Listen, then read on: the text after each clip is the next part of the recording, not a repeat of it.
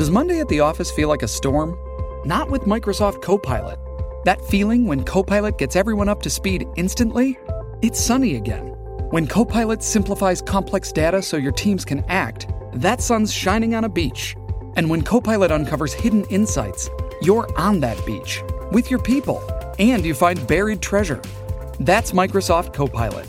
Learn more at Microsoft.com/slash AI for all. Hi, everyone, and welcome to episode 122 of the Professional Book Nerds podcast presented by Overdrive. This is Adam, and I'm joined by absolutely no one today. Uh, I'm recording this intro when Jill is uh, doing some work in New York City as well as having some fun there, and I'm about to go have an adventure as well. So, uh, if you're following the timeline of when we're doing all these things, and if you're listening to these podcasts relatively close to each other, you'll know that I'm recording these uh, around the same time that we did our June's Best Books podcast, which I hope you guys checked out um, last week, this week, whenever you do it. The books are pretty evergreen, but they come out in June, so that's why we talk about them at the beginning of each month. Uh, this particular episode is an interview I did with Cat Clarke. She is an author who wrote this beautiful book called The Pants Project.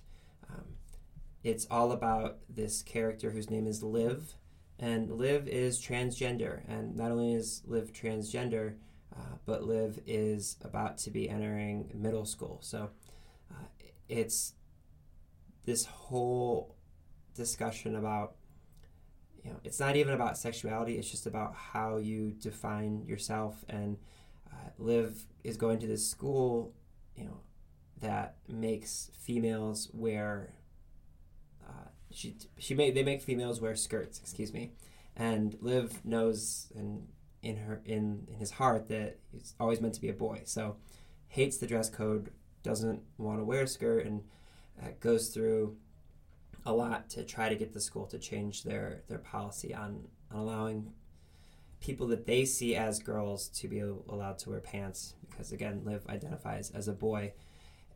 It's this story that she wrote it for middle grade but everyone should read it um, i read this book in one day and was sobbing while i was while I, I went through it because it's so beautifully written and just the characters are so perfect. They're they all, you know, almost all of the characters in this book have redeeming qualities and there's just so much hope in it. It makes me really feel it, it made me feel good in a time when, you know, a lot of people may not be entirely sure about where the world is going and uh, you know all that type of stuff if you've listened to any of our podcasts in the past, you know that joe and I are very, very big supporters of equality, you know, across all, you know, religious equality, sexual equality, uh, and everything in between. So this was a, a delight to get to talk with Cat about. You know, we also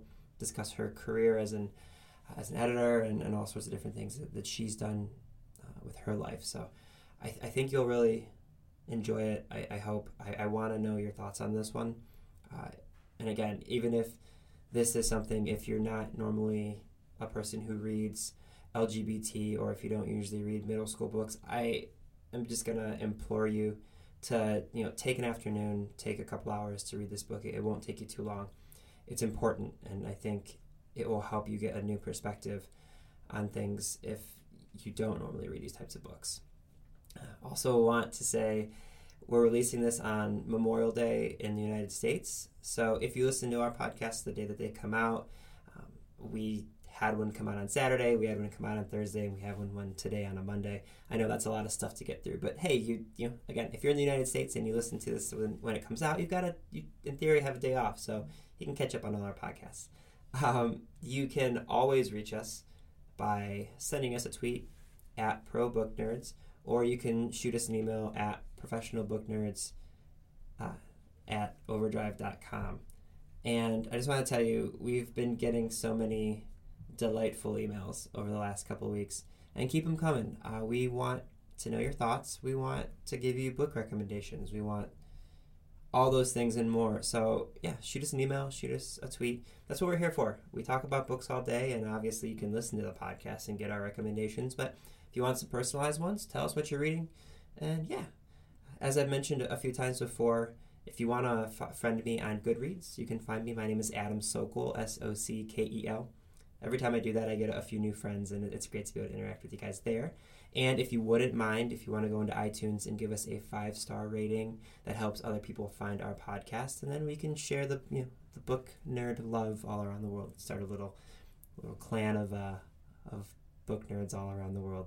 So, all right, I think that's it. I'm gonna go ahead and say that's it. I'm the only one here, so I guess I get to decide.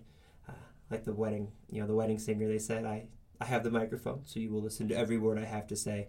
Although that's not true, you could easily turn this podcast off. But I hope you don't, because I want you guys to hear everything that Cat Clarke has to say. It's very important, and her book is truly wonderful. So, okay, I promise that's it for real this time. I hope you guys enjoy this episode of the Professional Book Nerds podcast.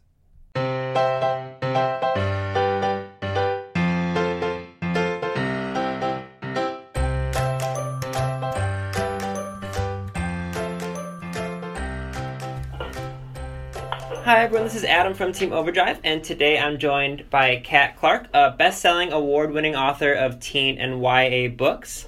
Uh, before becoming a full-time author, Cat worked as an editor at Scholastic UK, working on nonfiction bestsellers, and her latest book, The Pants Project, which we'll be talking about today, is now available. Cat, thank you so much for taking some time and joining us today. Thanks so much for having me, Adam. So, before we get started, would you mind just giving our listeners a little bit of a brief explanation about the Pants Project in case they're not familiar with the title? Sure. Um, the Pants Project is my debut middle grade novel. Um, it's about an 11 year old transgender boy named Liv Spark. Uh, he knows he's transgender, but he hasn't talked to his parents about it yet and he's headed off to middle school and completely dreading it because of the school's uniform policy, um, in which girls, in inverted commas, have to wear skirts. And at the moment, people think that Liv is a girl. So the Pants Project is about Liv's quest to change the school's uniform policy.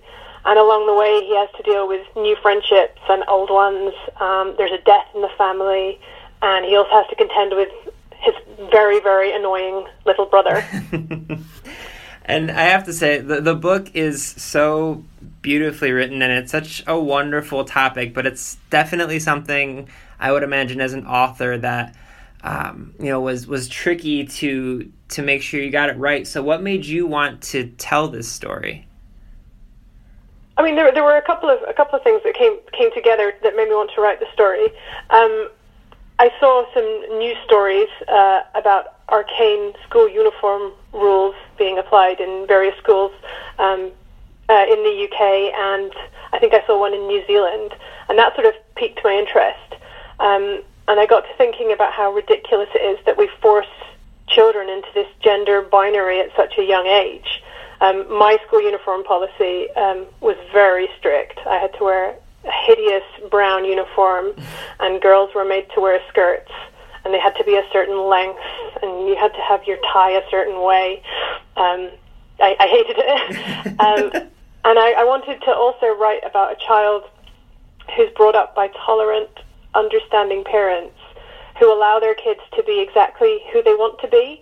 And it's only when society intrudes um, in the form of this restrictive uniform policy that Liv's gender identity becomes an issue. Um, Liv has two moms. I have to remember to say moms. Mm-hmm. I'm from the UK and I naturally would say mums. um, and I, I, wanted to also talk about the distinction between sexuality and gender identity, which is something that Liv himself comments on in the book. Mm-hmm. So th- those were the those were the things sort of brewing in my mind when I when I had the original idea for the Pants project.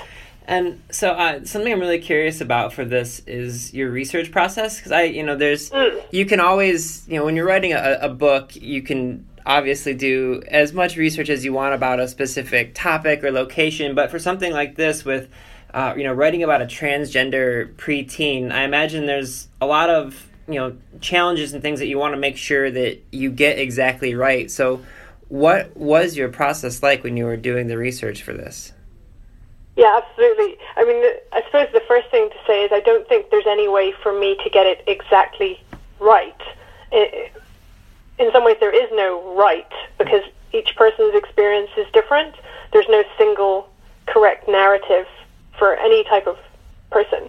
Um, with that said, obviously, I didn't want to get it horribly wrong or cause any harm or offense. So I wanted to I wanted to you know make sure I I did my homework. Um, so I talked to young trans people um, at a, a, local youth group. Um, I read a fair number of books. Um, YouTube was actually a great a great resource. Um, I watched lots of trans teens telling their own stories in their own words, often documenting their transition. But these these were all older. These are te- these are teenagers. Um, so I think in a way, because I was writing about an 11 year old, um, a, lot of the the the trickier, again in inverted commas, issues aren't really relevant for the for this age group. Um, there were certain things like I wouldn't be able to talk about in a middle grade novel that I would want to if I was um, writing about this subject for young adults. Um, and then, so I, I, started writing after I'd done all my research, and then I also had uh, sensitivity readers to look at the manuscripts. Um, but you know, at the end of the day, it's it, the books I write, including this one, I think are are a lot about feelings and emotions, and and a lot of those are are universal. Absolutely, by there being specific issues that are only relevant to to transgender young people. Right, and and that's something I, as I was reading this, you're absolutely right. It, you know, when when you see and unfortunately, and this is something that I'll, I'll ask a little bit later, but I don't think there's not enough novels about you know transgender teens and, and getting into the whole mm. we need diverse books movement and things. But um, did you come across any stories or, or things about uh, you know preteens who are kind of wrestling the, with this? It was just so fascinating while I was reading the book, trying to think about you know myself at that own age and what what things I thought about, and it feels so yeah. long ago now. So, but did you come across stories of people who were you know this young and and f- kind of figuring these things out in life? I, I did actually. There, there, there's a couple of documentary documentaries I watched that have actually uh, had quite a bad uh, bad reception online for the for the way they re- represented uh, the transgender experience. But I, I watched an excellent um, documentary uh, in the UK called I Am Leo. Mm-hmm. I think it's I Am Leo or My Name is Leo about a transgender boy, and he, he he's in this same age group as Liv, and you know he knows he knows who he is, and I think that that I think sometimes um, adults, cisgender adults, find it hard to comprehend that that a child can can know that at that age, mm-hmm. and I think that's something that we have to to get across that that children know a lot more than we give them credit for. Absolutely, and so um, something that I'm always interested in when I'm talking to people who, who write books for a living is did you have the entire arc of this story kind of played out in your mind um, you know while you were writing it? Or were you sort of discovering the plot as you were writing it? Actually I, I suppose i should have used the play on words and just asked if you were a planner or a pantser especially with the name of the book. Well I, I used to, i used to be a pantser uh, then i then i became a planner. And then with the pants project i, I appropriately went a little back to, to being a pantser um, I in for this one, I kind of discovered the plot as I wrote. Um, mm-hmm. Obviously, I knew there was going to be this uh, this fight against the uniform policy sure. because I, you know, I had the book's title in mind. um, but I just really enjoyed the experience of writing it and discovering Liv's story while I was writing it. I know sometimes that sounds that can sound silly, like the the writer's as much in the dark as the reader, but that's that's how it feels like a little bit of a little bit of magic. Um, I knew this one had to have a happy ending. Mm-hmm. Um, if you've ever read any of my young adult books, you'll find that's quite rare for me. um, so that was that was quite fun to write. I don't think it's too much of a spoiler to, say that the ending is. Yeah, yeah, no. Happy. I think you're in the clear. I think you're in the clear saying that. That's okay. Um, yeah, phew. my. Uh, and then I, I added some aspects in um, of the book in when I was working on the edits. Mm-hmm. Like the character of uh, Marion Meltzer didn't exist in the original draft. Oh, interesting. Um, and I just I felt something was something was lacking, mm-hmm. um, and I was I was quite happy to to add her. And it just feels like you're just you know magicking up a new person from nowhere, which is pretty fun. Uh, and speaking of some of the characters of the book, my absolute favorite one is Jacob, who is a boy that befriends mm. our main character Liv. And the thing that I, I love about him, and honestly, a lot of what I love about reading diverse YA and, and middle grade books in general, is just how comfortable he is with you know the fact that people are different and and he's totally yeah. okay with that. And I think he really represents a perfect example of how most children do interact with with each other. I mean, unless they're taught otherwise, they really don't seem to concern themselves with gender or race or what sets them apart. They just see another person, and mm. I think that's such a a beautiful outlook to Thank to you share. For, for, for saying that, Jacob's one of my favorites too, um, and I totally agree with what, with what you said. Um, again, I don't think we give children enough enough credit. Um, funnily enough, when the book was on submission with publishers, at least two, possibly three editors said they didn't think Jacob should be or would be so understanding mm-hmm. when Liv uh, comes out to him. They they literally could not get their heads around an 11 year old boy acting like a, a decent human being, which was which was I found quite depressing. Yeah. But uh, thankfully, the next generation of young people are anything but depressing. um, that, you know, I think I, I have so much hope for the future that children today are more aware, and more political, and more open than than we give them credit for. I think we, we, we could learn a lot from them. Yeah, I completely agree. Actually, I saw this story recently of there's a couple, I think they were second graders in the United States, and uh, they're mm. best friends, and one of them is African American and one of them is Caucasian, and the um, the African American one has uh, his head is shaved, and the Caucasian one, who's his best friend, was going to get his hair cut, and his mom asked how he wanted to get his hair cut, and the little Caucasian boy said, "I want to get my head shaved like my best friend, so that our teacher won't be able to tell us apart." and it was just like the most right and it was just like it the most adorable, adorable story exactly and that that i felt like i actually saw that story as i was reading the pants project and it, it just yeah. aligned so perfectly for me where it's just i like you said i think i have such a positive outlook on the people who will kind of follow us in the world and it i think we could learn so much from just the way yeah. that I mean, we're making such a mess of things at the moment. exactly. So exactly. It certainly can't get any worse. Well, exactly. Yeah. so, um, something else, you know, that I think is so interesting, I, and I, I've mentioned I absolutely love this book so much, but I have to imagine you probably had a few people question you when you were decided to write a middle grade book, you know, with you know LGBT things in it. So, did you get any pushback from people just saying, you know, maybe this is a little too uh, touchy of a subject for people, or I'm just I'm interested on on the feedback you got while you were writing it. Yeah, well, my my agent was was totally on board with it, which you know is the sort of first person I I have to please. Mm-hmm. Um, and you know, there were some interesting responses when when the book went out on submission, um, but to you know to be blunt, I'm I'm not particularly concerned about the opinions of anyone who sees LGBT anything as as an issue. Mm-hmm. Um, LGBT kids exist and deserve to see themselves in books.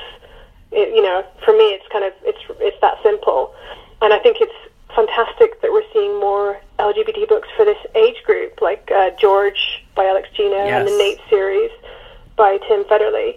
Um, and I don't know about you, but I haven't come across a single example of a middle grade book with LGBT content that isn't appropriate for the age group. Sure. I mean, uh, there, there's nothing being talked about these books that's you know that's scandalous in any way. Mm-hmm. No, that's a that's a really good point, and and sometimes it's it's a, it's ironic because I get to talk to so many diverse authors who specifically say hmm. exactly what you said. You know, maybe they're from. I have some really good friends who are authors now, and they're Ecuadorian, and they said they became an author because they wanted other people like her to be able to see themselves in books.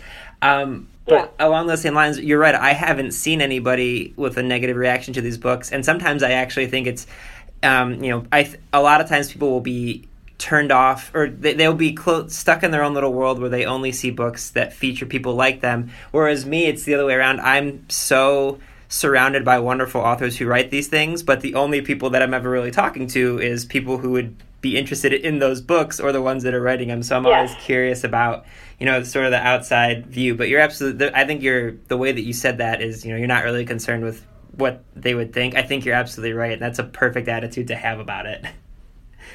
I, I just I, it's it's an issue I find hard to get my head around because like like you I I guess and, and like most children I think they want to to read books uh, about about new experiences about different people. You know I think if if if if all books you know were the same, wouldn't life be dreadfully boring? I, I think I think there's also this tendency. I think some people think that you know LGBT books are are somehow like sexualized mm-hmm. you know, which is absolute nonsense that we have that we have to to fight against. Um, you know, if there if there can be stories for all ages, you know, picture books, uh, young readers, middle grade, about cisgender and straight kids, then there should be some about trans kids and queer kids too. It's, mm-hmm. you know, it's simple representation that that we need. Yeah, I think as as I'm not surprised, but you're obviously preaching to the choir here. But I know I'm just bang, banging my drums. yeah, that's the thing. I always laugh when I'm talking to diverse authors because they'll be saying things and I'm just nodding my head yes. I'm like, well, I guess you don't really need to prove it to me. But what are your thoughts on the you know kind of the we need diverse books movement as a whole? You know, I I think mm. we're moving in the right direction, but what do you think about the whole you know kind of landscape of diverse books right now for YA and and middle grade and you know young readers in general? Well, I think we need diverse books is fantastic and so important. And I think you guys in the States are quite far ahead of us in the UK when it, when it comes to this.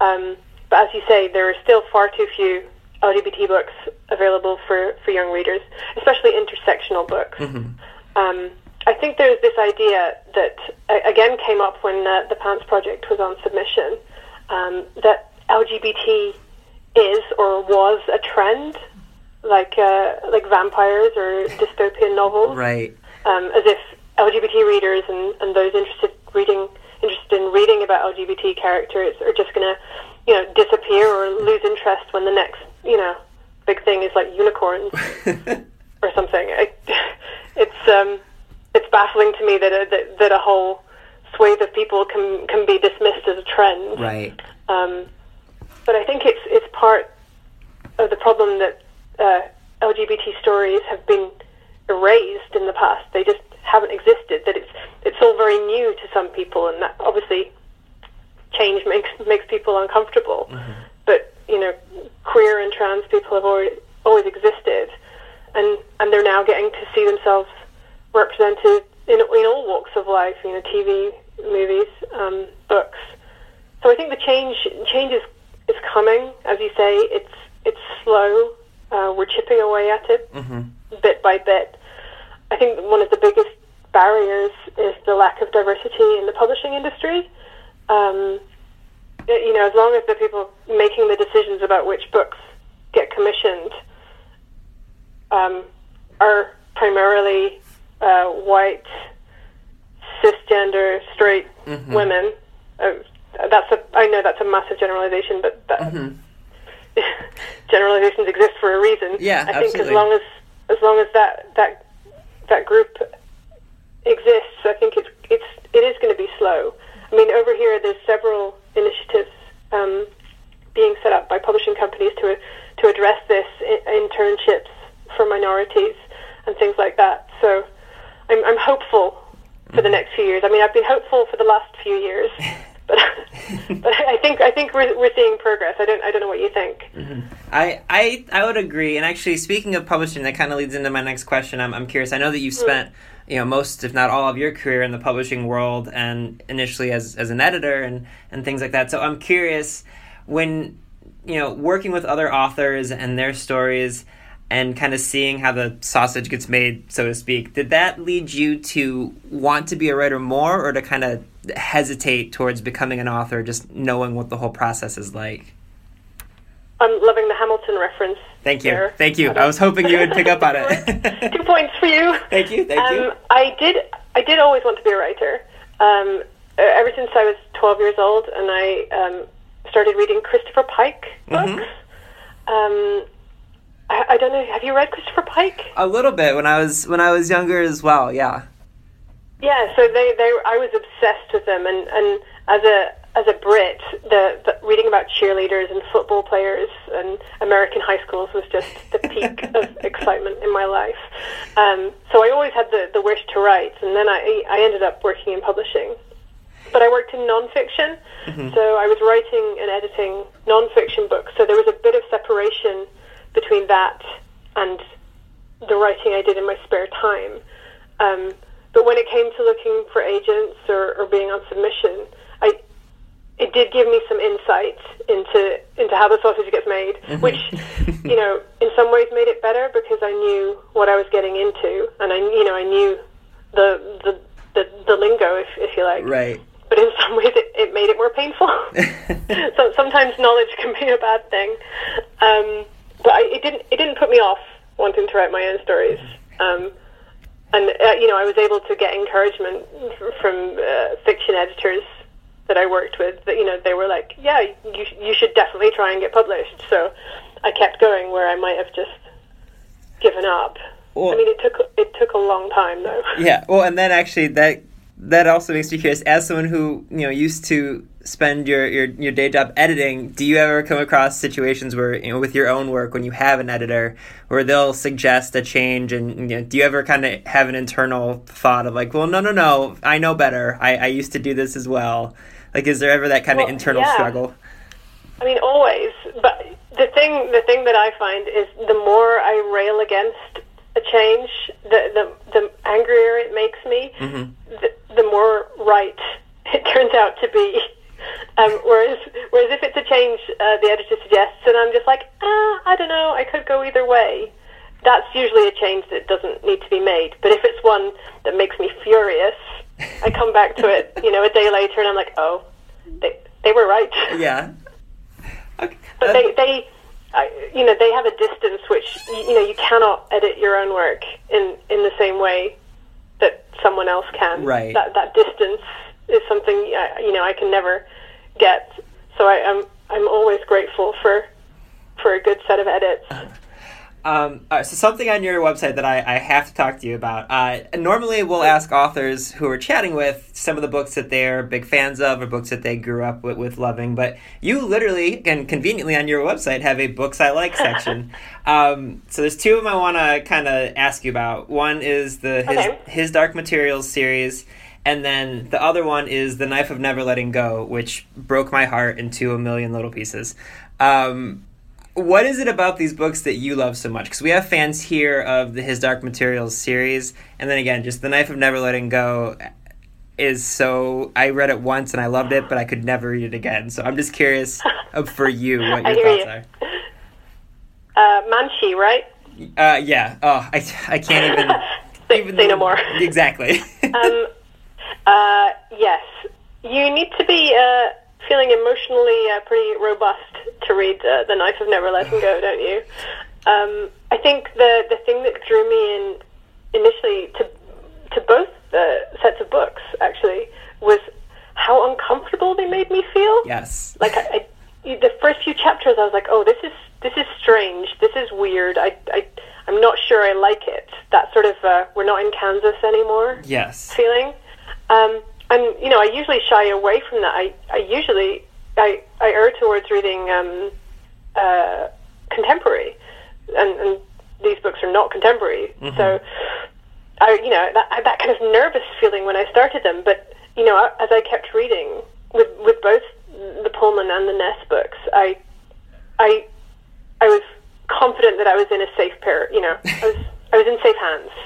Like it was going to be okay, and Philip Pullman and Patrick Ness are master storytellers, and uh, you know I would I would follow them wherever wherever they led me. Um, so I'm super excited about the new Philip Pullman book mm-hmm. that's coming out next year. So I'm going to be having a reread of his Dark Materials. Um, but I I have a confession that I, I haven't actually read the third book in uh, the Patrick Ness trilogy. I, I cannot bear to read it. Exactly. Because I know exactly what you mean. I don't want it to end, uh, and I also fear that that Patrick might just you know, break my heart once and for all. But yeah, And I, you know, I may never recover.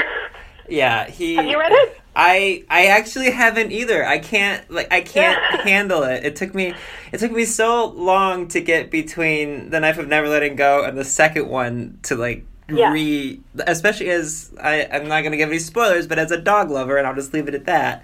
It just hurt my heart so much, and then the second one did the exact same thing. So I'm actually right there with you. I haven't been able to complete the series yet, and it just uh, it's yeah I it seems like we might be in the same boat when it comes to these books. Maybe we should form some kind of support group and, and read it at the same time. yeah, like a, uh, like an inner. Be there for each other. I was just gonna say like a cross Atlantic, like a, a cross Atlantic Yeah. book club of some sort. that could work. yeah. Um, okay. Well, I, I, I saw that and it, I just couldn't look away from it, so I, I always had to check. But um, uh, so being a library company, we always love asking authors. Do you have any kind of fond experiences with libraries, or any thoughts about libraries you'd like to share with our listeners? Oh gosh, yes. Um, my mom used to take me to the library every week after school. I think it was on a Friday, um, and I, you know, I knew the children's section inside out. You know, if there was one new book on the third shelf from the right, I would spot it within seconds.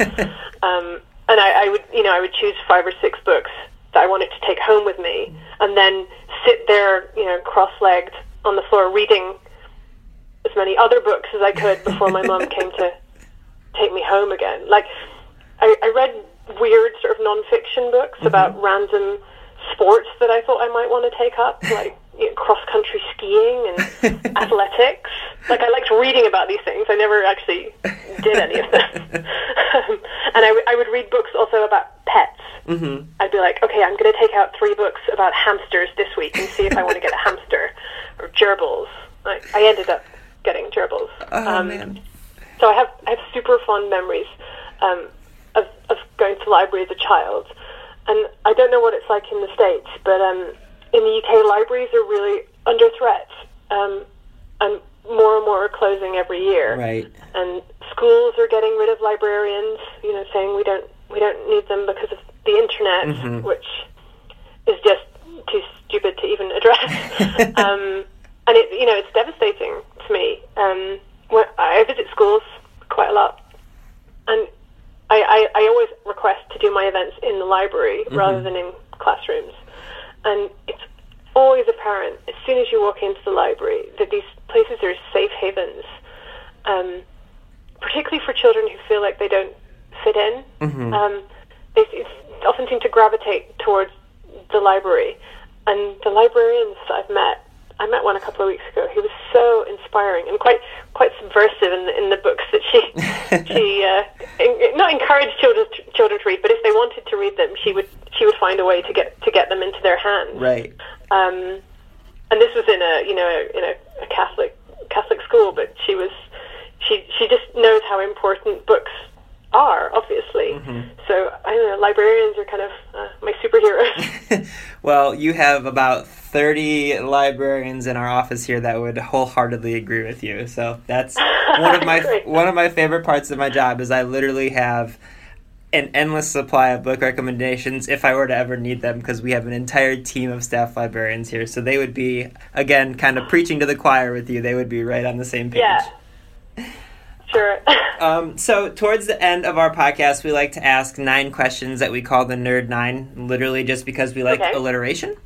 Uh, they're, they're meant to be rapid fire. They rarely end up ever being that way. But the first one is What's the last book you finished? um, Jane Eyre, uh, which I read for the first time. It's my first Bronte, um, and it blew my mind. do you have Yeah, that's a. a, that's a short answer. Yeah, no, that works. Uh, do you have a favorite place to read? Um, in bed. Uh, do you have a guilty pleasure? Like mine would be, I share so many pictures of my dogs on social media that it's kind of absurd. Uh, I think that would probably be mine too. um, although mine is probably like doing it with people I meet, you know, at, at Oh, a book yeah. event or anything. As, as soon as you know, they, maybe they're not even that interested, but they're like, I say, "Oh, I need to get back home because I've got to go and let my dogs out," and then I'm like, "Would you like to see a picture?" and I, I like to think I convert people to the the dog loving cause that way. If I can be honest, I literally did that this morning at the coffee shop. So we're, we're not so different, you and I. Um, what's one place you'd like to travel that you have not yet been to? Uh, India. My mother was born there, and I w- would really love to go one day. Uh, do you have a favorite holiday to celebrate? I'd probably go with Christmas. Uh, more for the food than anything else. Sure. I would totally be down with Thanksgiving, but unfortunately, we we can't celebrate that here. Are you a coffee person or a tea person? uh, tea. Although I I had my first coffee like three years ago, and I'm I'm slowly getting used to it. I'm forcing myself to like it because I think grown-ups should like coffee. Um, so I already know the answer to this next one. Uh, it's are you a cat person or a dog person? And I know you're gonna say dogs, correct? Do you, aha, hold on. I have two cats as well as two dogs. Oh, okay. Well, tell you what. Here's what I will. ask. What kind of dogs do you have? How about that? I have two English Cocker Spaniels, Wonderful. um, and I have two two black cats, and one of the cats is missing half of her one of her back legs. oh. Um, and I, I I left them all equally, Adam, of course. Okay. Well, that's But perfectly I, I okay. if you had to twist my arm, I'm I'm a bit more of a dog person. Okay, that's the right answer, by the way. Um, do you have a favorite food? Cheese. That yes, that's that's the right answer as well. Um, and then our last one of these is if you could have dinner with one person, dead or alive, who would you choose? This this is something I think about quite a lot, and it probably changes from week to week. So I'm going to be greedy and choose three people, Sure. which would be the Bronte sisters, Oh, that's because good. now that I've read one one book uh, by one of them, I'm completely fascinated by them and their story and their lives. Um, so can I have can I have the three? I will allow you to have the three. That uh, and you, you could even say you would have you. you. would have you know dinner with one of them, but you'd have it in their family household, so they're all there, and then that that would work. Yeah, as well. that sounds yeah, that would work. This is a malleable question, so I'll allow it. um, Thank. And then our last question before I let you go, because I know you have to run. What do you hope readers take away from reading the Pants Project? Well, That's a, that's always a tough one. I, it's one I find find difficult to answer. Um, you know, there's there's not a moral of the story per se. It's for, you know, for me, it's just it's it's a story first and foremost, and I hope that readers just enjoy reading it. Um, but if you were to twist my arm, um, as I know you're going to, I would say um, I'd like readers to take away the idea that it's it's worth fighting for what you believe in. Um, that it's important to put yourself in other people's shoes. Um, and I guess that nobody's perfect. Uh, not even Liv. Uh, you know, the, the hero of my book. He, you know, he makes mistakes. He he upsets people. He, he, sometimes he treats people poorly, um, but he's trying. So I think I think that that's like three. So I said there's no morals, and there's, there's like three right there. no, those are perfect. Cat, thank you so much for joining us. It was an absolute pleasure. Thank you so much for having me, Adam. Absolutely. Readers can sample and borrow the titles mentioned in today's episode from Overdrive.com, and our library friends can add these titles to their collections and marketplace. Waiting on a tax return? Hopefully, it ends up in your hands. Fraudulent tax returns due to identity theft increased by 30% in 2023. If you're in a bind this tax season, LifeLock can help. Our US based restoration specialists are experts dedicated to helping solve your identity theft issues. And all LifeLock plans are backed by the Million Dollar Protection Package. So we'll reimburse you up to the limits of your plan if you lose money due to identity theft. Help protect your information this tax season with LifeLock. Save up to 25% your first year at LifeLock.com slash aware.